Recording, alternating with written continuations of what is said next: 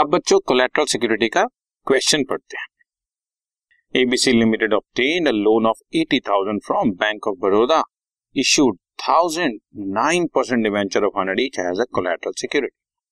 1,000 debenture of ₹100 each मतलब 1,00,000 के हो गए ना। How will be issue of debentures shown in the balance sheet, इसको बैलेंस शीट में कैसे शो करेंगे? जैसे कि मैंने आपको बताया दो मेथड से हो सकता है। तो फर्स्ट मेथड में आपको जनरल एंट्री पास नहीं करेंगे, सीधा इसको बैलेंस शीट में शो करेंगे।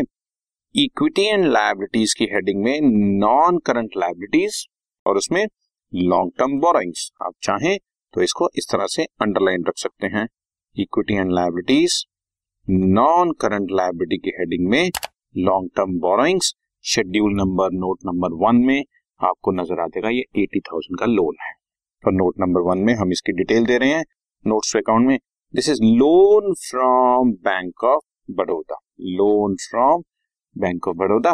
और ब्रैकेट में क्योंकि कोई जनरल एंट्री तो पास नहीं करी, इसलिए हमारे पास कोई मेमोरेंडा तो है नहीं कि हमने इसके बदले में डिवेंचर्स दिए हुए हैं।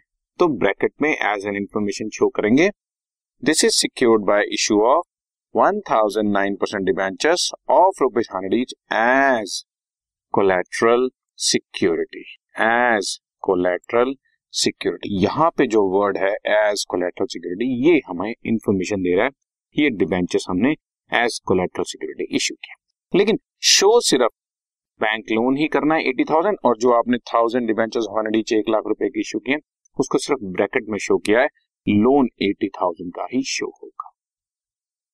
इसी को अगर मैं मेथड नंबर 2 में चलूं तो सेकंड मेथड में जैसा कि मैंने आपको बताया, एक पहले जनरल एंट्री पास करनी पड़ेगी हमें, debenture suspense debit to debenture 1,00,000 जितने के आपने debenture issue. General entry pass करनी पड़ेगी नहीं, हम लोग जनरल एंट्री पास करना चाहते हैं तो सेकंड मेथड फॉलो करते हैं। मैंने बोला ना, एक रिकॉर्ड पर्पस के लिए हम एंट्री पास कर लेते हैं और फिर इस एंट्री का इम्पैक्ट बैलेंस शीट में भी शो कर देते हैं। बैलेंस शीट तो एज इट इज नजर आएगी आपको, नॉन करंट लायबिलिटीज में long term borrowings number 1 note 80,000 का और नंबर 1 में loan from bank of Baroda 80,000 as desire. लेकिन जो जनरल एंट्री आपने लिखी थी उसका इंपैक्ट ऐसे आ जाएगा, 9% debenture of face value of 100 each issued at collateral security 1,00,000 less debenture suspense 1,00,000, तो बाहर हमारी फिगर जो है वो नील फिगर आ जाएगी और टोटल अगेन 80,000 ही बनेगा।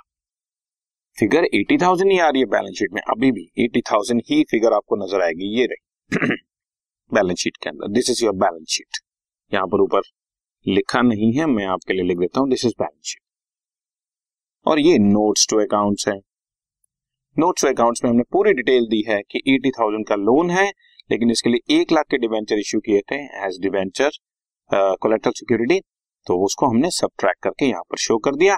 80,000 का ही लोन बैलेंस शीट में आएगा। So in any case balance sheet के अंदर तो फिगर 80,000 नजर आएगी, बट सेकंड मेथड में नोट्स टू में यानी कि शेड्यूल में यानी कि डिटेल में हम उसको एक फर्दर इंफॉर्मेशन की तरह से शो करेंगे, डिबेंचर्स लेस डिबेंचर सस्पेंस, जबकि फर्स्ट मेथड में हम बैलेंस शीट में बस ब्रैकेट में ही शो कर देंगे कि debentures issued as collateral security. ये बेसिक डिफरेंस है, आप जो मर्जी मेथड फॉलो करो। फर्स्ट मेथड करने में स्टूडेंट्स को थोड़ा कंफर्टेबल लगता है कि फर्स्ट मेथड में सिंपल बैलेंस शीट होगी, this is your balance sheet, और नोट्स अकाउंट में बस 80,000 का लोन शो करना है।